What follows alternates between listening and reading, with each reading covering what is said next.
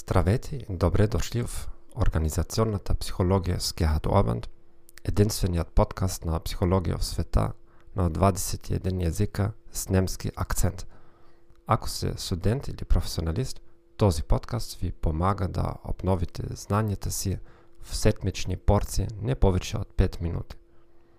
Преподавам психологија в Југоисточна Европа и работя като консултант веќе повеќе од 14 години.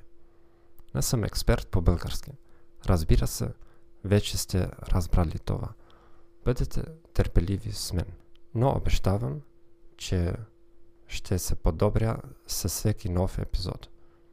Днес ще говорим за експресивното писане и за изследванията на професор Джеймс Пенебеке от University of Texas. Какви са ефектите ако пишете за травматични себетија од собственото си минало. Многу хора избягват да мислят за негативни себетија. Съвременната мантра од десетилетија е мислете положително. Од друга страна, изследвањата показват, че това изисква постојано умствено усилие за потискане на спомени и емоции сврзани с травматични события. Това може да има сериозни последици за здравето. Според неговото изследване е полезно да се изразят тези преживявания в писмена форма. Особено за хора които се помалку склонни да говорят свободно за емоциите си с другите, като агресивни мъже. Ето списък на предимствата на експресивното писање, които се документирани през годините. Имунната система функционира сравнително подобре. Тој намалјава гнева, депресијата и симптомите на посттравматичниот стрес при двојките. Това прави хората подобри слушатели, говорещи и пријатели и партньори.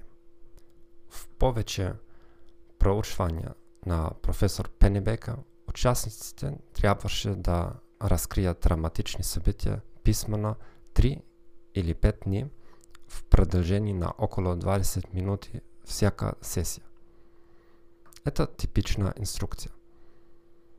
През следващите 4 дни бих искал да напишете најдлбоките си мисли и чувства за најтравматичното преживјавање през целия си живот или за исклучително важен емоционален въпрос, който се е отразил на вас и на живота ви.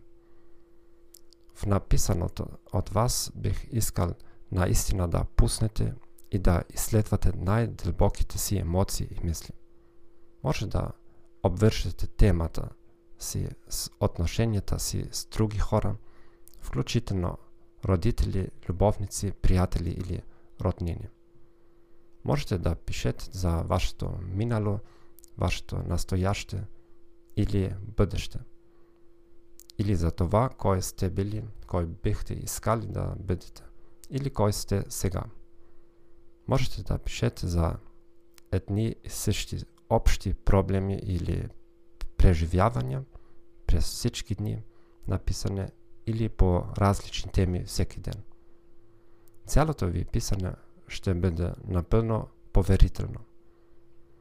Разбира се, полезноста на техниката е разбираема веднага в клинични случаи за жертви на насилие и злоупотреба, за оцелили от война или болести или след шокиращи житейски събития, като развод или смърт на спруг, спруга или дете.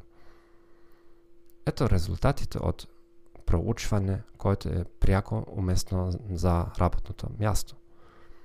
Техническите експерти на средна възраст, които бяха уволнени 5 месеца преди началото на изследването, имаха по-голяма вероятност да бъдат најти отново, ако напишат 5 дни за травмата, че се загубили работата си. Учасниците в контролната група писаха само за собственото си управление на времето. Цитат. 8 месеца след писмените сесии, 52% од групата со експресивно писање се получили нови работни места в сравнение само с 20% од учесниците в управлението на времето. Двете групи преминаха на еднакв број интервјута. Единствената разлика беше, че експресивните писатели получиха повеќе оферти за работа. Благодаря ви, че слушате този подкаст.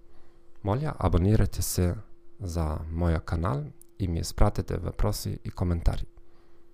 Желая ви приятен ден и до чуване.